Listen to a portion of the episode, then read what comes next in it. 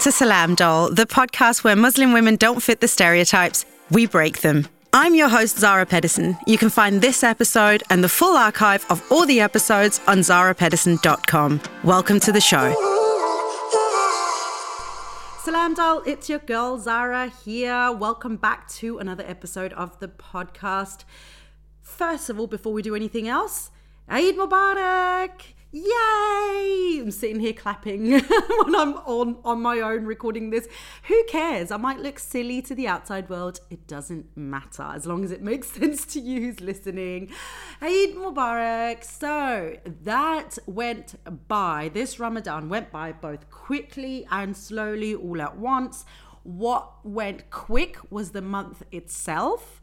What went slow was every morning when you had to wake up for suhoor and starting to feel that fatigue, that tiredness from having disrupted sleep for a month. It is always one of those things, you know, I always go into Ramadan feeling kind of anxious about the whole process, especially in the last few years with Ramadan falling in the summer months and living in a, in a, in a, in a Scandinavian country or even in England um, that is quite far up north, with the days being quite long. I've always been very, very sort of anxious about how I was going to be able to manage it. And I'm, you know, alhamdulillah, I always come out on the other side like, oh, okay, it wasn't as bad as all that. I mean, it wasn't the easiest thing, but I mean, you know, it's not like I was enjoying it, but, you know, it can definitely be done.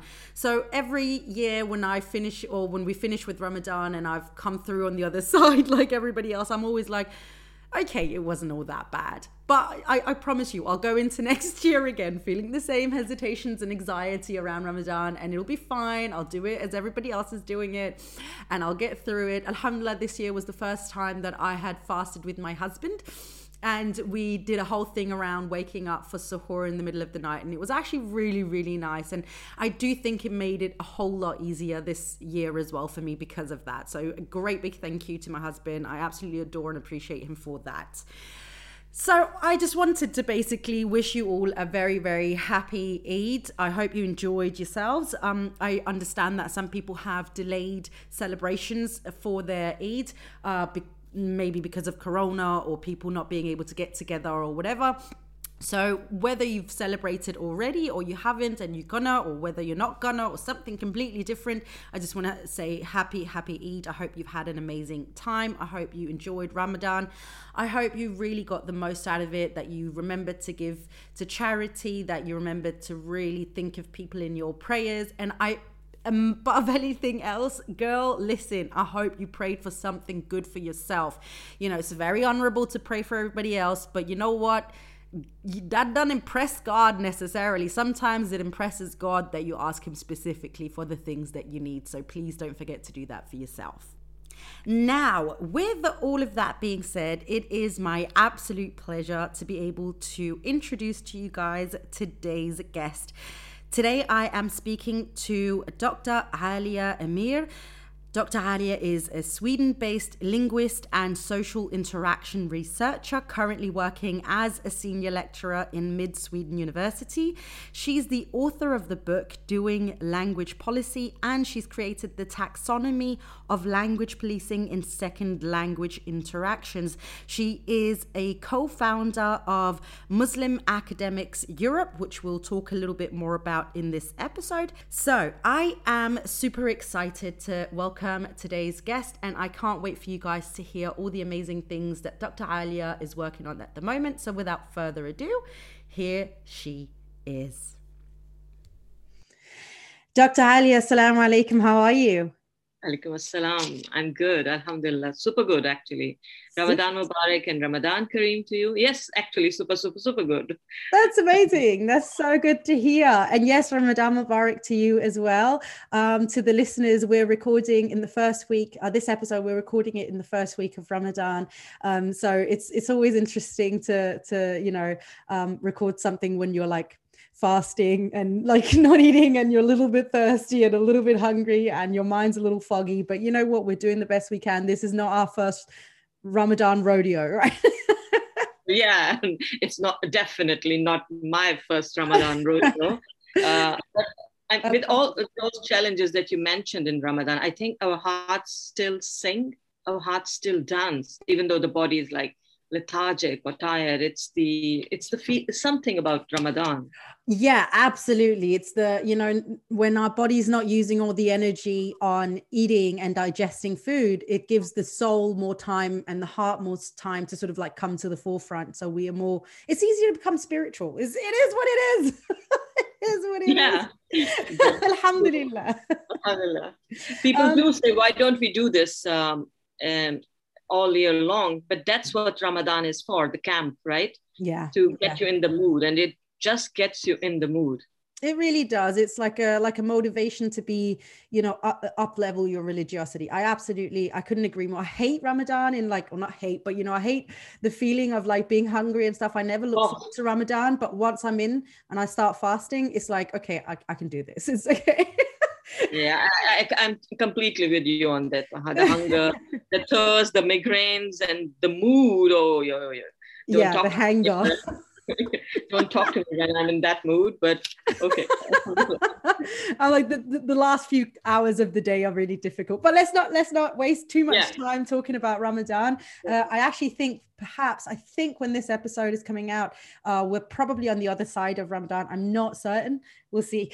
we'll see, or at least towards the end of it, if not like out of Ramadan. But Dr. Alia, um, I have given the listeners a small introduction of who you are, but I would love for them to hear a little bit about you and what you do in your own words. So please go ahead. Okay, first of all, thank you very much for this opportunity. And um, I'm a conversation analyst, a linguist. Uh, I study language or things related to language, language use, language policy. Uh, and my specialization is in language policy. And actually, it's an interdisciplinary project that I did with, with my PhD. I did my uh, study in a Swedish school with uh, conversation analysis of classroom speech uh, in English classes in the Swedish context. So it was pretty bilingual context. And my teaching mainly is within the subject of English language. So it could be academic English, um, English grammar, English pronunciation, uh, and so on and so forth. Um, and I run a couple of projects in my spare time, in my evenings, on my weekends as well. Uh, one of them is called Muslim Scientists Europe, and the other one is called actually Swedish Pakistanis. And both are run together with other colleagues. Uh, Swedish Pakistanis is run uh, together with a, a, colleague called Fazila Sailberry, and Muslim Scientists is run with Adnan and Rames. So that's a little bit about me. And I'm based in Stockholm. Yeah.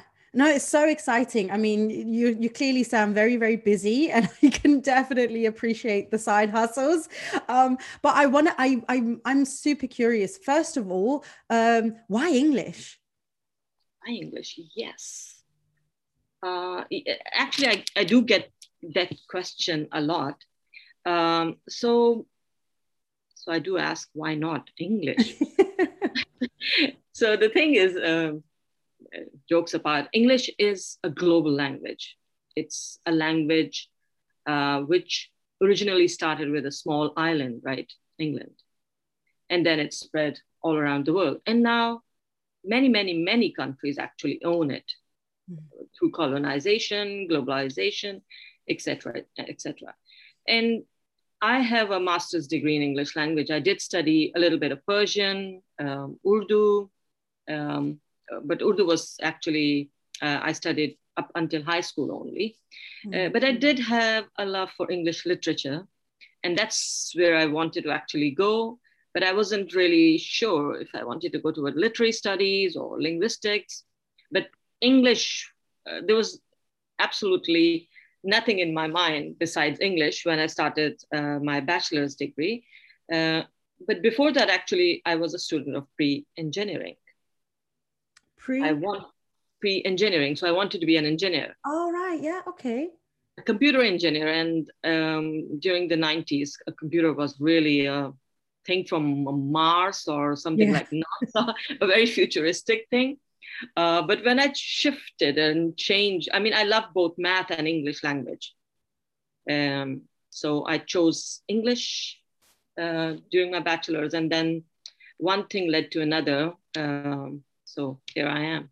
Yeah, no, that's so interesting as well. And as you said, you know, like it really is, you know, such a global language. We everybody speaks English, and then at the same time, nobody speaks English because, you know, there's so many different dialects to it, and and you know, everybody's so confused. Is it you, your, your, your?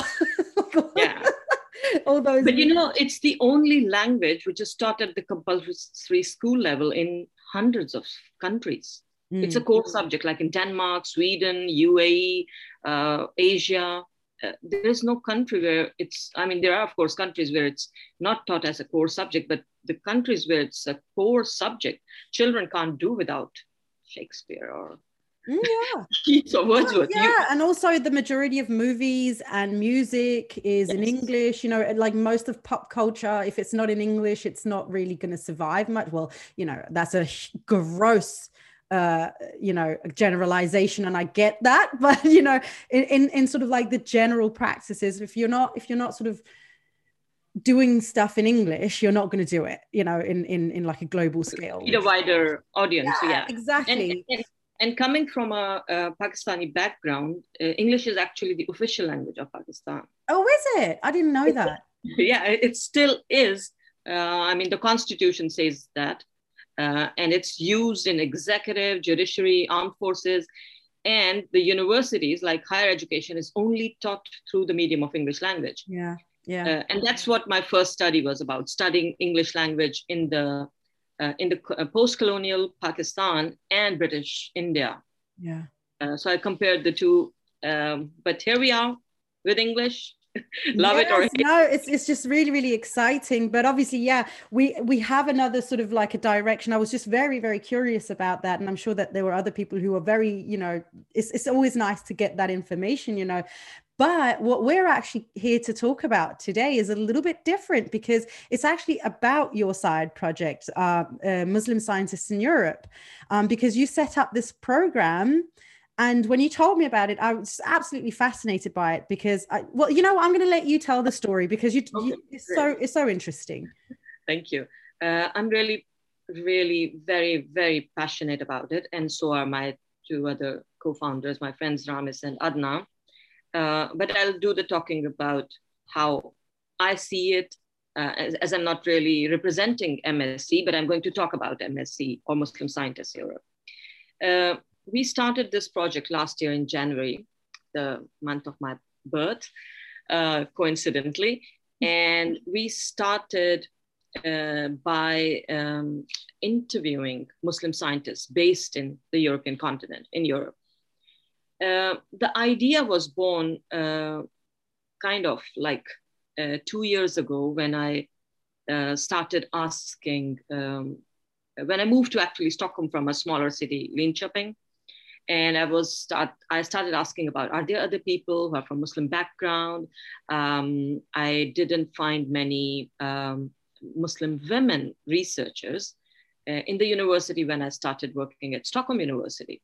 Mm. Uh, I didn't find many who were visibly Muslim. I mean, there must have been Muslim or Muslim heritage uh, scientists. Um, it, I was just curious because in a small city you actually get to know everyone, but Stockholm is big and huge. And um, I had uh, done my PhD, and it was about four or five years um, ago that I had done my PhD, and I was looking for role models um, or people who were in a similar path like me, who have their PhD and trying to make their way in academia, brown women, um, visibly Muslim women, or uh, if if not wearing a hijab, but um, re- uh, relating to the Muslim faith in some ways. So I was kind of curious: Are there people similar to this background? Uh, so we um, started looking, uh, googling, uh, started uh, looking for people in different universities. We did kind of find a few, and we started a dinner club in Stockholm. Uh, it's a small dinner club, so we meet. Uh, it's an informal setup.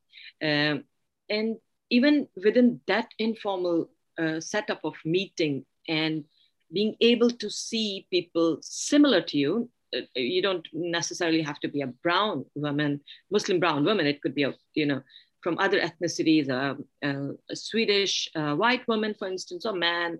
So we did find a couple of the people, and it was kind of reassuring to see that there were people in so many different backgrounds. Mm.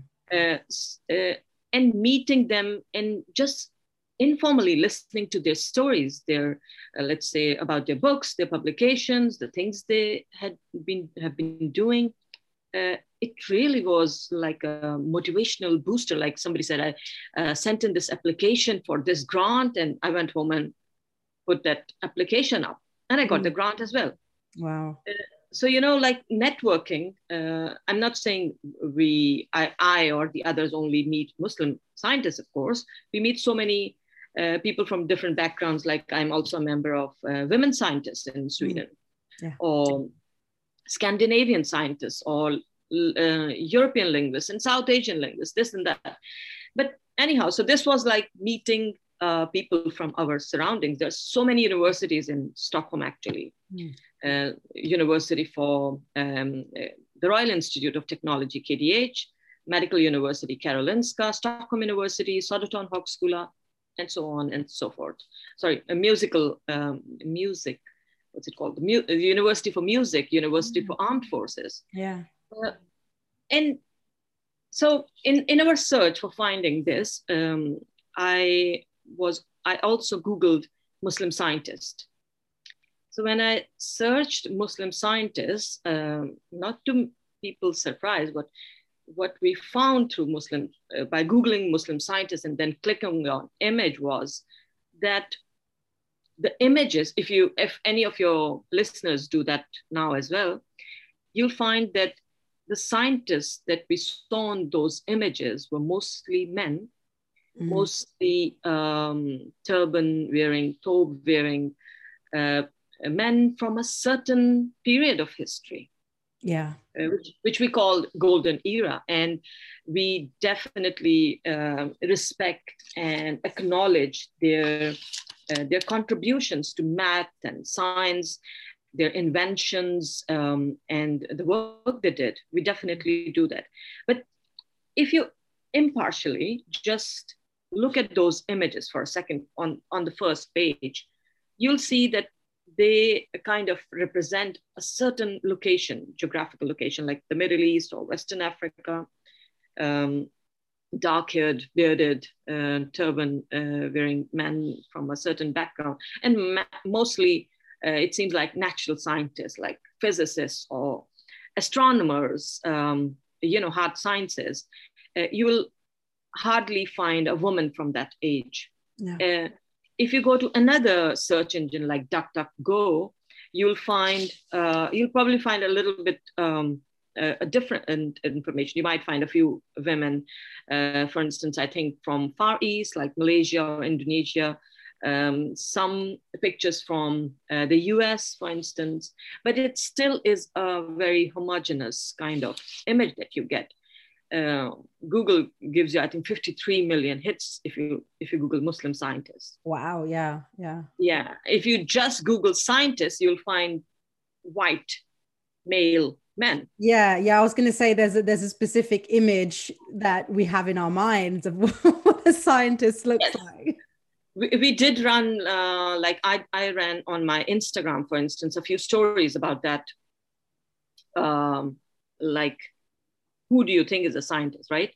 Mm. In our in our cultural memory in the in the European content or in this industri- industrialized world, for instance, if you only think about the, the word scientist as well in the in the present era, uh, we might uh, actually have a typical stereotypical image of a scientist: a white male, middle-aged, uh, white lab coat wearing, yeah. Uh, or having a microscope. Whereas scientists come in all shapes and sizes. We have scientists who work in soft sciences uh, we have scientists who work in hard sciences as well. So this um, this curiosity uh, led us to think a bit further. So we searched for uh, common names like muhammad in, in the university uh, different universities web pages and we found uh, that there were students and faculty. Uh, and that was kind of reassuring as well.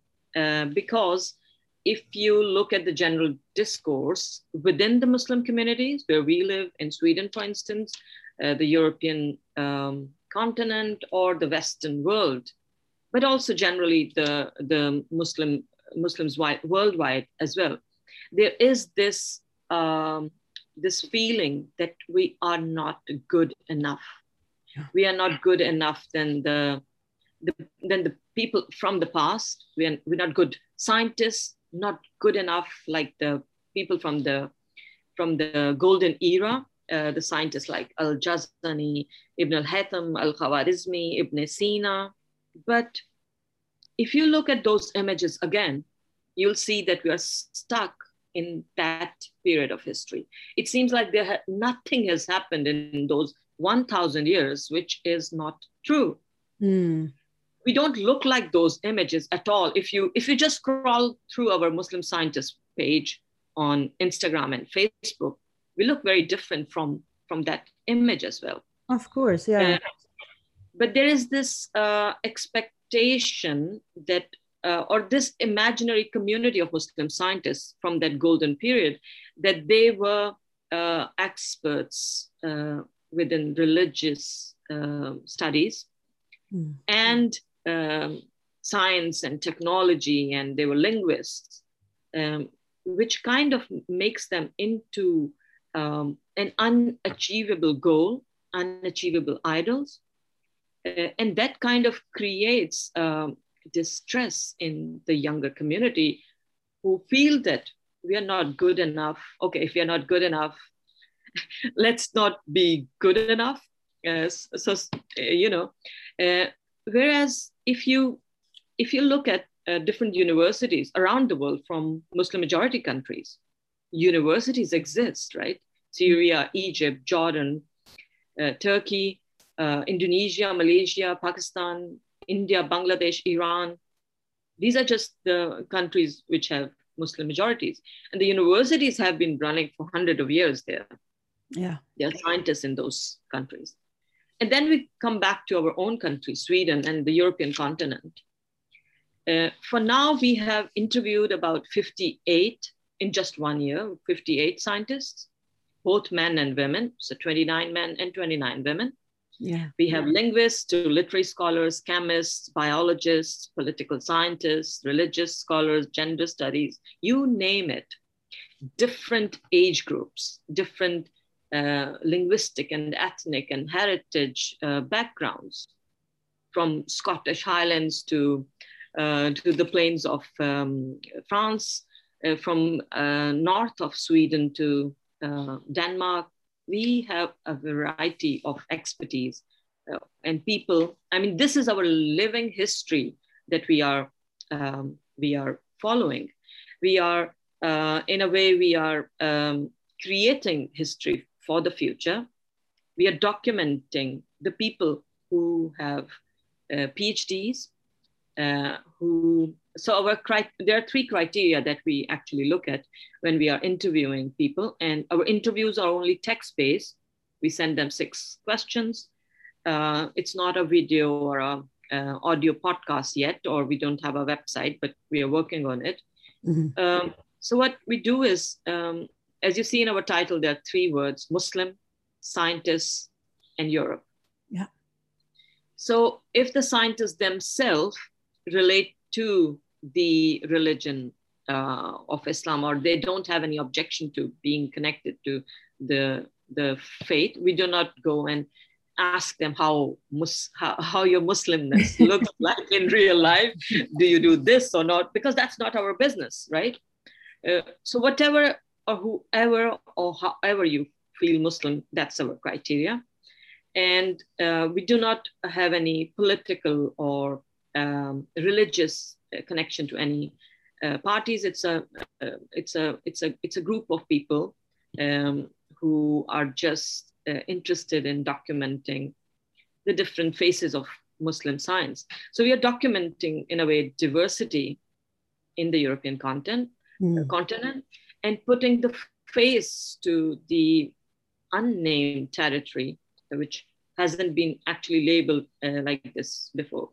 So the word scientist also, we are kind of challenging what uh, is normally considered science.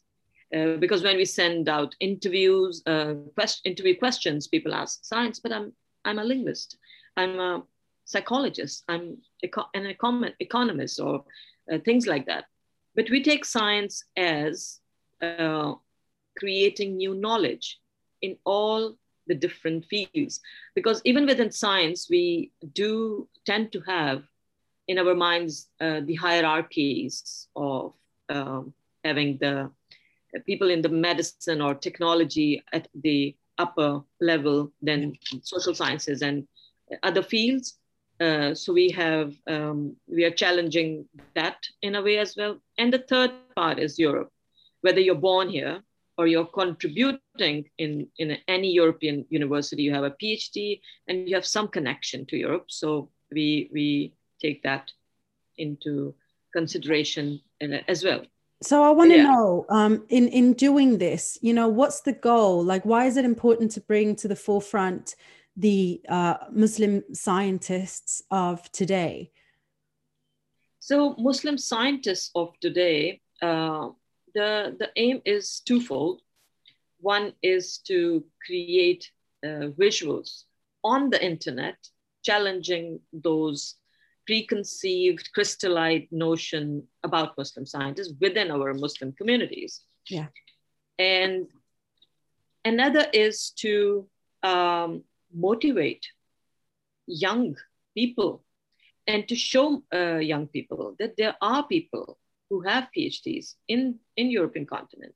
And there are academics working in different fields at the universities. So basically, if you're a high school student and looking for inspiration for a profession, or I mean, you don't you do not have to do your PhD, but you can look up different fields and uh, possibly our names and our faces and our interviews will pop up.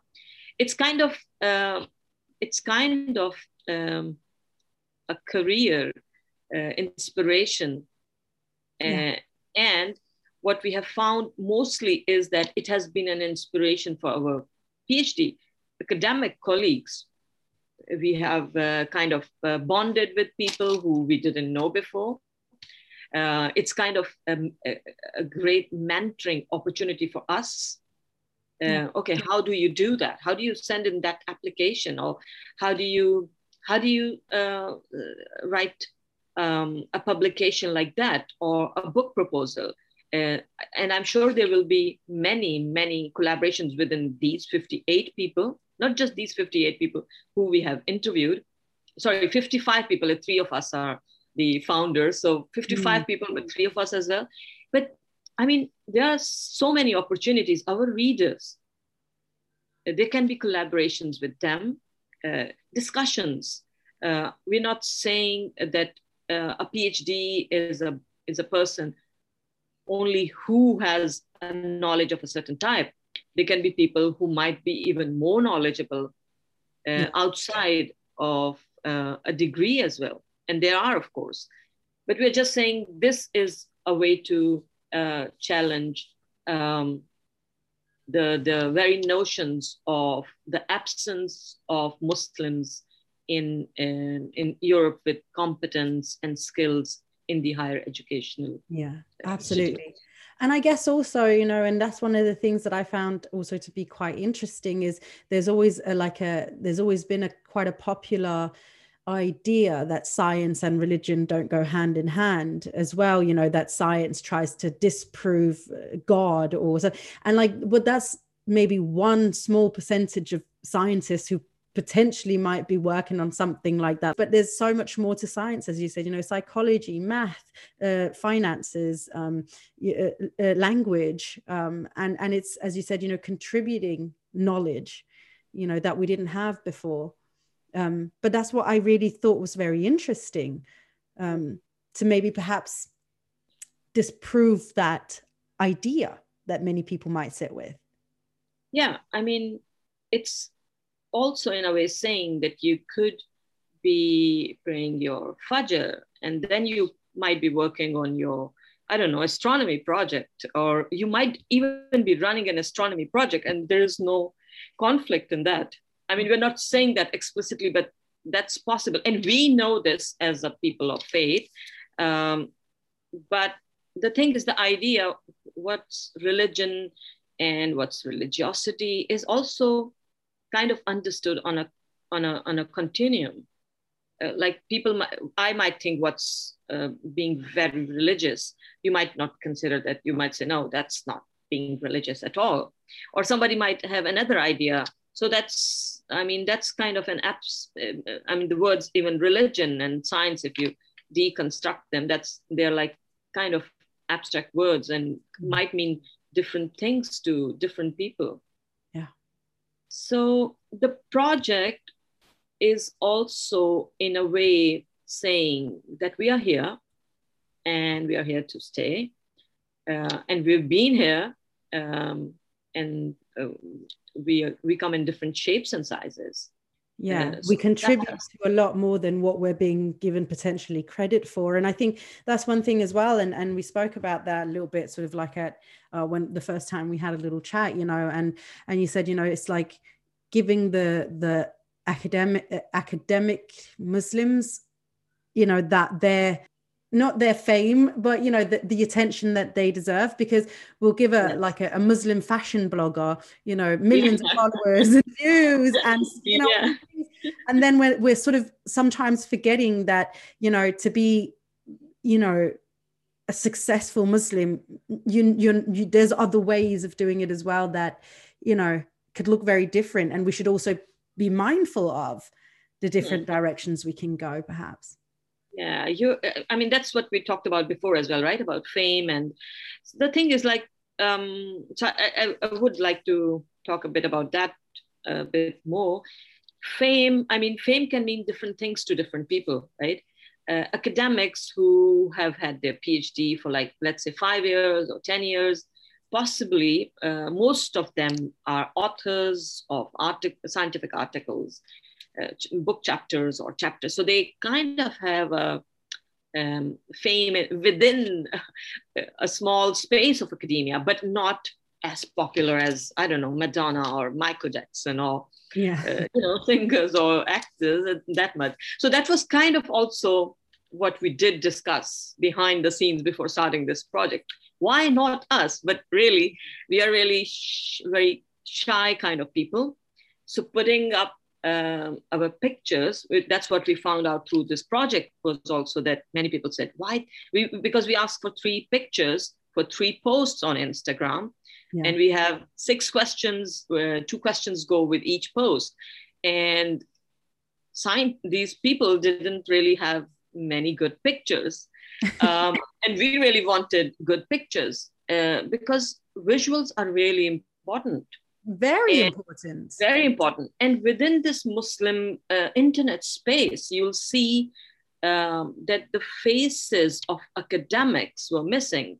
Uh, we are really a good community when we when we want to support our Muslim um, uh, men and women, if they are sportsmen, uh, uh, fashion bloggers, uh, if you do a hijab blogging, um, have a hijab blogging website, you are a shiro or a hero.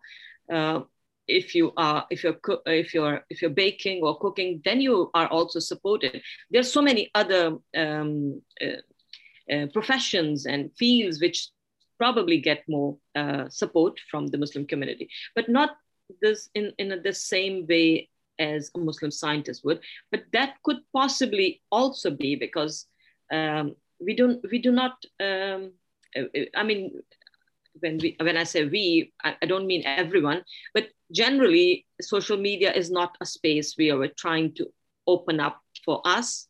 But this, in a way, puts up a few pictures, and there are people who are trying to take that uh, social media space and do science communication, which is also a field which is needed. I mean, if we if I just write a book and don't tell it to people outside my community, nobody's going to know about it. Yeah, exactly. So in a in a way, this is kind of uh, putting faces and fields and curiosity about uh, uh, about um, what's the story behind behind those uh, those uh, people. Yeah, but I also I I, I have to because it's horrible of me because I, I, seriously can't remember her full name. But I told you last time about the Danish uh, Muslim scientist who wears a hijab as well, Fatima Zahra something, and she's um, here in Denmark. She's come out a couple of times with these huge breakthroughs, scientific medic- medicinal breakthroughs, and I think it was so funny because one of the things is I remember my dad shared a, an article about her on uh, on Facebook that he'd found sort of um, in one of the national Danish newspapers.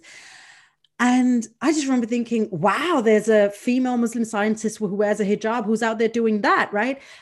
And and and the the part of me now talking to you and knowing that what you're doing there's a part of me that's like wow that was so ignorant of me. You know it's like you know of course there's female muslim scientists who wear hijabs who are out there you know paving the way and creating new you know valuable knowledge and technology and everything you know. But i just i i, I I didn't know, you know, and I, I don't think I'm, you know, I don't think I'm in a minority here. I think a lot of people just don't know because we don't see them or we don't. Yeah. And that's upon us to show. I mean, if we if we don't, I mean, it it, it it's kind of very unswedish to talk about yourself because I mean, it's, like kind of feels like a well. boast.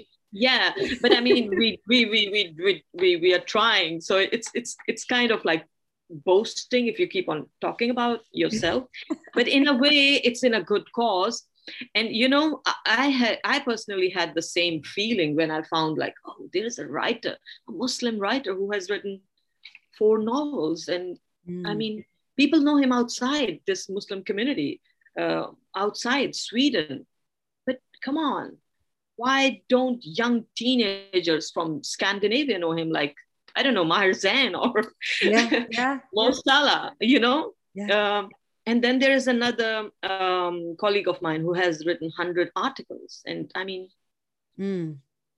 nobody know, I mean, nobody knows like, nobody um, kind of talks about him as 100 artic- writing 100 articles is a sensation as if somebody created, you know, a chocolate fudge cake. Yeah, yeah, yeah, yeah. yeah maybe yeah. not. Maybe mean, too different.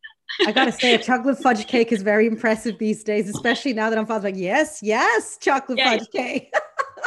yeah, I know, but you know, like if if you talk about Ibn al-Haytham, okay, mm. and you talk about him as, um, I'm I'm not saying, I'm not saying the two are same or similar, but I'm saying let's talk about the living uh, people in our communities and praise them for their work, whatever they have done. Yeah, I mean, I it's not necessarily like, the, like a fame thing. I think for me, no. like there's there can only be so many people who are famous, and that's cool and whatever. So it's not yeah. the fame thing, but I think it's the awareness, and awareness creates a set like you know especially as you said you know i think you sort of allured to in the beginning is you know in the western world muslims are not necessarily the favored child you know we're not necessarily the ones people no, no. are and so there are a lot of debates a lot of conversations and sometimes you know when there are a lot of people that you you know you get a lot of criticism it's always nice to be able to be like but we are contributing and we're contributing oh, a yes. lot you know and having that knowledge makes it also easier not to automatically assume the victim role because clearly oh, definitely. no no no. Yeah. yeah yeah yeah. Yeah. I mean eh, the thing is like okay so we um so muslims have been present in the in this continent in austria to bosnia to germany for decades now. We are part and parcel of this society. And science is always collaborative. I mean if you look at a reference list i cannot stand alone without other scientists doing so i have to build on another mm. and human society generally speaking is collaborative i mean if you just think about this mobile phone uh, we don't i don't personally know i haven't googled that sorry uh, who's the inventor of a mobile phone or the internet mm. there must be many muslims christians jews hindus sikhs people from all different religions, but definitely, definitely IT people are Muslims as well. Yeah. So we yeah. don't know the names of present day invention uh, inventors, the air conditioner, the blessed thing in the deserts in the heat, right? The refrigerator. Mm. So there are people who have always been here. I mean, when you talked about Fatma Zahra, uh, I was also thinking about the people that we have discovered. For instance, uh, a, a, researcher um, who uh, who is a Swedish researcher with Iranian background, and he has written sixty books. Yeah, I mean, That's just imagine that, and and we, you, you and I just talked about fame, and um, he's as humble as uh, any regular person. And it's not a headline. Uh, Masood wrote 60 books. You know what I mean? Maybe it should be. That is such it an should. Be. It should be. It should be. Yes. I mean, if if Masood, I don't know if Masood made a um, um, chocolate smoothie, a yummy chocolate smoothie, we would have uh, praised him. But let's do that. I mean, he is here. Uh, there are many others like him, which we have discovered. Like uh, there is another person who, from UK who is in his 70s and he has the British um, MBE, the, the British, um, uh, the, the award from British uh, Empire or the, what's it called, MBE. I've mm-hmm. forgotten what the abbreviation stands for. and he is a sociologist, Tariq Modood, and his theoretical uh, writings are actually used at A levels for sociology uh, I mean, these are not tiny things. These should be headlines. Uh, this is what a social contribution looks like in real life. Yeah, absolutely. And I, I think also, you know, the, I just remember the amount of times I've read something and then someone says, oh, the author is Muslim or something like that and and immediately and it's you know clearly i'm super biased i want to support my my people right but, but you know mm-hmm. immediately there's sort of like a, an element of like oh well that makes it even more exciting all of a sudden to read it because there's an element of like i can trust this person now. I can trust what they're bringing forward to, to, to another extent. Well there is. I'm super biased. I i i, okay. I fully yeah, raise I, my hand. Yeah. I mean it, it's not uh, but but but I, I would have to disagree with you. I mean it's I, I know. I mean i also kind of sound like i'm supporting my people um, but it's more than that because the higher educational systems in the European continent and due to colonization are pretty much unequal. Uh, they're based on wide theoretical perspectives. They mm. need decolonization. And we need not just people with PhDs in uh, STEM sciences, uh, but we need people who can challenge those perspectives. Absolutely. Absolutely. Right. So it's not academics or people with PhD, but activists and lecturers out, outside the higher educational institutes as well. And that's why we need to push these faces a bit further because the system is biased. Yeah. So our yeah. kind of, uh, so I, I would, with, with your podcast, I would like to request everyone, Muslim or not, to uh, support our projects or follow and read these stories. Um, share like not because of likes we don't care about likes or number of followers but it's to uh, as i said to make them famous to make their work famous to make them known mm. uh, so that the younger generations um, young children from preschool let's say uh, brown black white yellow no matter what color or race or region they belong to they can see that I mean, how, how are we going to make an inclusive world in the future unless and until we have uh, diverse, uh, inclusive narratives and stories and pictures? And that's important. It, it does work in a very implicit, subtle way. Um, and we need to, of course, um, keep uh, both men and women, uh, the faces of these men and women uh, visible and support them uh, so that the world becomes a bit more equal yeah, Absolutely. I 100% agree with you. Dr. Alia, we're coming up on time, unfortunately, but um, I first of all just want to thank you so much for coming onto the podcast and sharing um, all this knowledge and and you know I'm just I'm I, I love you I love what you're doing. I think it's really important and I'm so excited about it as well because you know I'm learning about it now as well. So um, but I want to give the listeners a chance to connect with you. So please um, share with with the listeners where can they find you, where can they connect with you, how can they support your project? Yeah, so we are everywhere.